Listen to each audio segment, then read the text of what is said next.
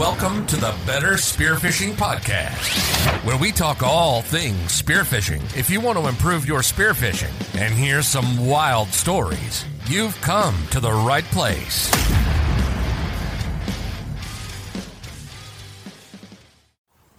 Hello, everybody. Welcome to another edition of the Better Spearfishing Podcast. Thanks for coming and joining me. So, the topic of today's podcast is it was actually one that my friend Mika raised a while ago while we were speaking. And it's a bit of an esoteric topic. It's, uh, it's a bit of a deep um, one, but I think it was quite interesting. And, and he suggested I speak more on this on the podcast. And um, also, I'll be interviewing future guests on this topic. And the actual question is why do we spearfish? What what is it about spearfishing that keeps us out there going back? What is it that makes it such an addictive sort of sport? And um, yeah, look, I'm just going to share my thoughts on this uh, today. So I think for many people, if if I just ask you that, your first answer would be I do it for the experience.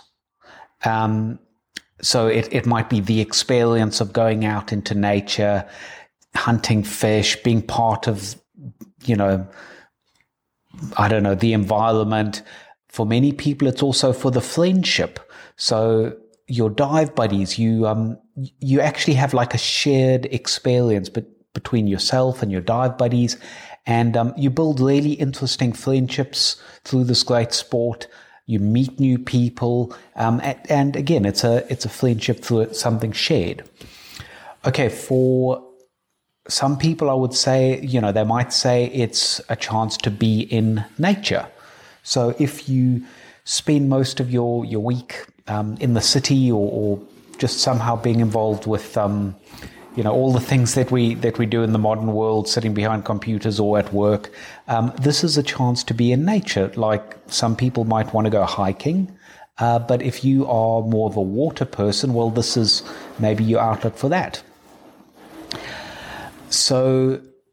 I, I think fewer of us would just say it's just to catch fish. Um, although I'm sure there are some people that that is their, their primary reason, or they do it for the food um, you know, just a quick dive to, to get some food, and, and, you know, the other reasons are sort of secondary for them.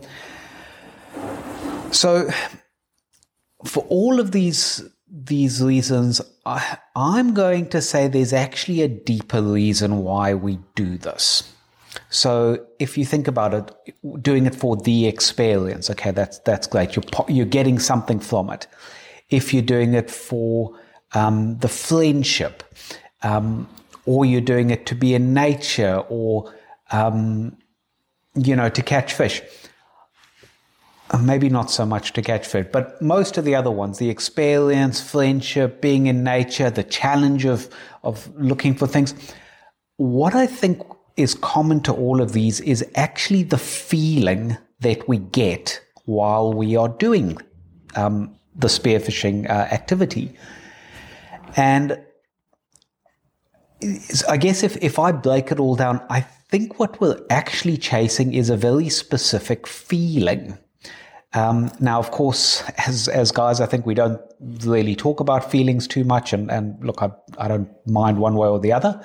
Um, but I think if we if we're honest with ourselves, we will realize that you know why do we want the experience? What what is it? It's the feeling we get from that experience you know, why do we, you know, the friendships that we get, it, it's actually the feeling that we get from those friendships.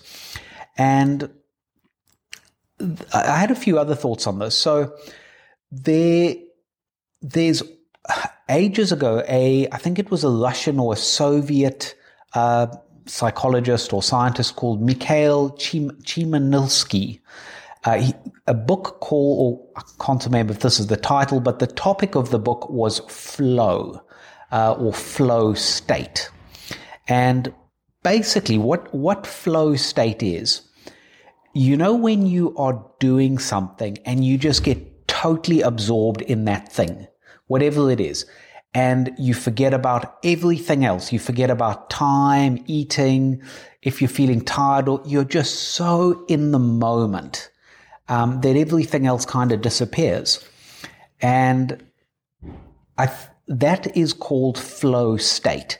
And anyway, there's been a lot of research done about this, and they find that peak athletes get this, they get into that state when they are doing whatever their, their sport is, or, or, you know, performers or artists or, you know, painters, they all get into the state.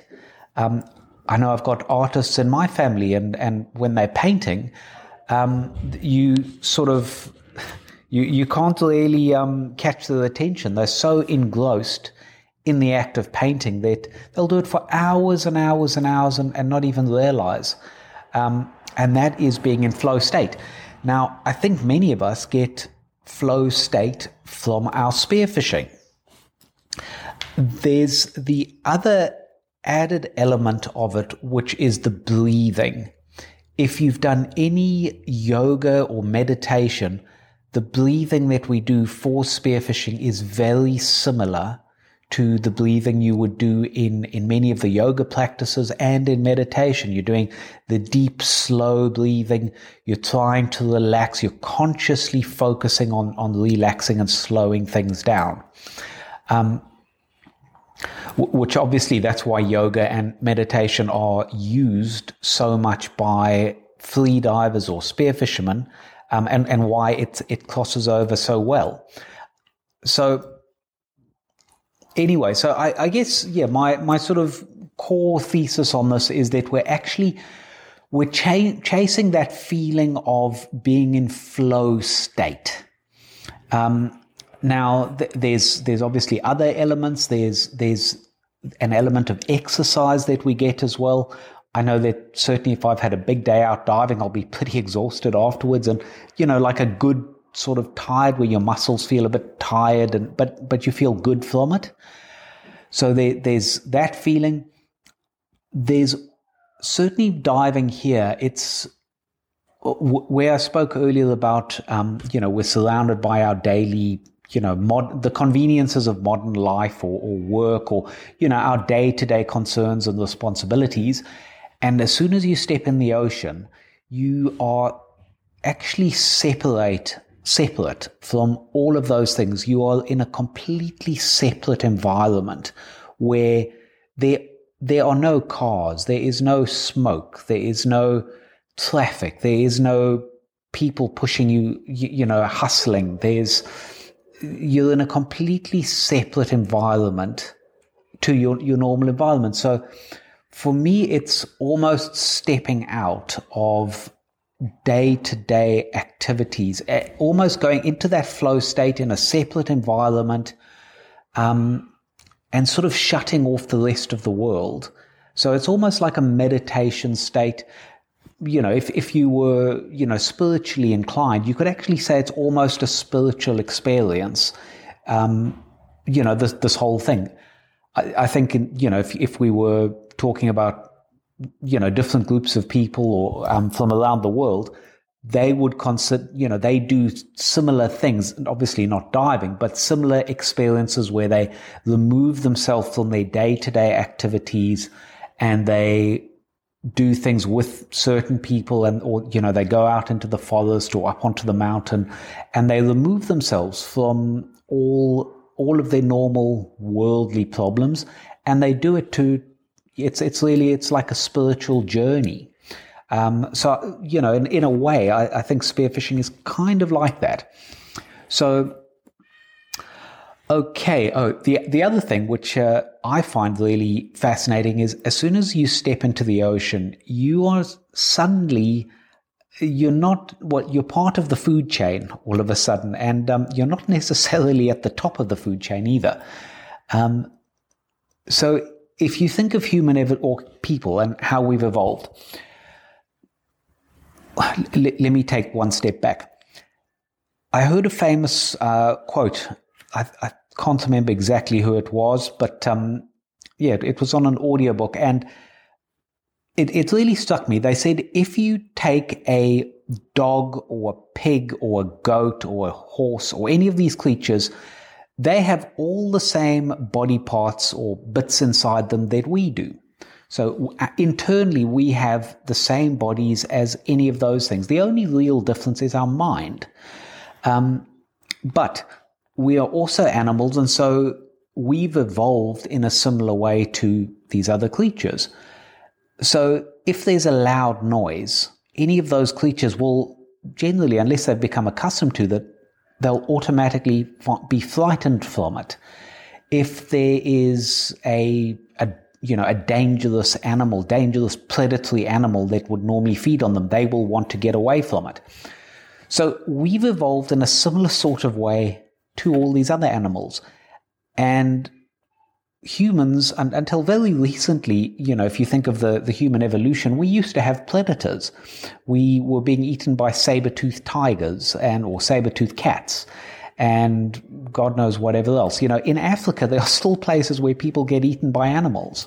Um, in fact, a friend of mine, uh, he lives near quite a major river um, in, in northern Zambia, and there's a small village on the other side of that river. And he tells the story that one day they were sitting out in the morning having their coffee, and they suddenly heard a scream, and then they heard wailing from the other side, and they found out that um, one of the ladies who went to the river to collect water um, or wash her clothes or do something um, got taken by a crocodile. And um, yeah, she was never found. She was eaten. So, you know, it still happens in certain parts of the world, but for most of us, especially if we're living here in the first world, this is a, not something that's really a concern in our day to day lives. But when you step into the ocean and there's sharks and there's, you know, whatever else, you're, you're getting stung by jellyfish and you go and you look in caves and there's moray eels, um, you suddenly realize that you, you know, you're on the food chain again. And I think there's something quite primal about that. That's almost, it, we're almost reconnecting to who we are by being part of the food chain again. You know, on, on land, we've sort of, you know, you know, got rid of a lot of the animals that could hurt us. Um, in in most parts of the, you know, certainly the developed world. Um, but when you step into the ocean, there's no fences to keep the sharks out. Um, and so, we're, again, we're part of the food chain. So I, I, think in that sense, it's actually reconnecting to, I guess, who we are. Um, obviously, in a slightly different environment to um, terrestrial environment, but again, we're being back into nature, back into the food chain.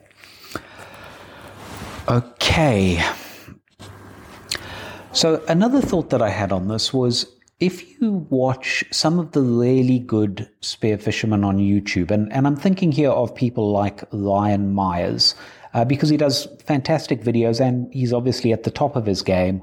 Uh, diving in, in um, you know, he's dived in the United States spearfishing team and, and internationally many, many times. And he will often show in his videos that he'll see fish um, that he could catch. He, you know, there's nothing wrong with them, but he won't because he's just enjoying the experience. He's looking to see what else comes along. He's almost just in the moment and doesn't feel the need to catch every fish he sees. So, you know, in that sort of situation, I, I would say it's almost a, um, yeah, it's all, again, it's, it's being in flow state. It's almost like a meditative state uh, that you're in when you get to that point. Then one of the other um, YouTube things where um, Daniel Mann was interviewing Giacomo de Mola, and he asked him an interesting question. He said, Do you go for big fish now, or do you go for quantity of fish? And I think Giacomo's answer was, again, very interesting answer, which um, I've certainly found true in my life. He said it depends on what stage of your life you're in. And he said, you know, at some point in your life, you want to catch the biggest trophy fish. So you will wait until you get the biggest trophy fish.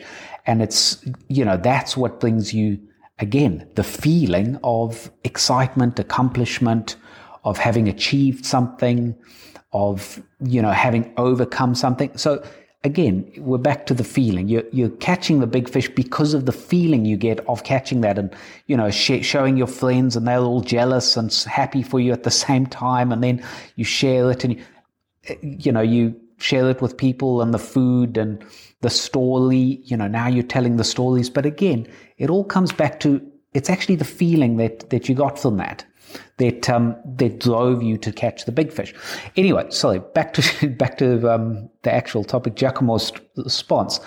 So he said, at certain points in your life, you will want the big fish, and then he said, at it, you know, and other times, I think you're catching for numbers for in competitions. And then at some point, you're very content to just take a few small fish and enjoy the experience.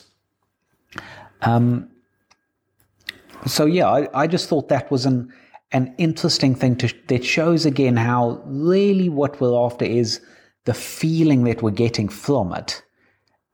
But the fe- what gives us that feeling changes at different points in our life. So yeah, it, it might be that big fish that gives you that feeling, or it could be the experience of being in nature and you know being there with your friends and just watching beautiful fish, just be, feeling so grateful to just be there doing it.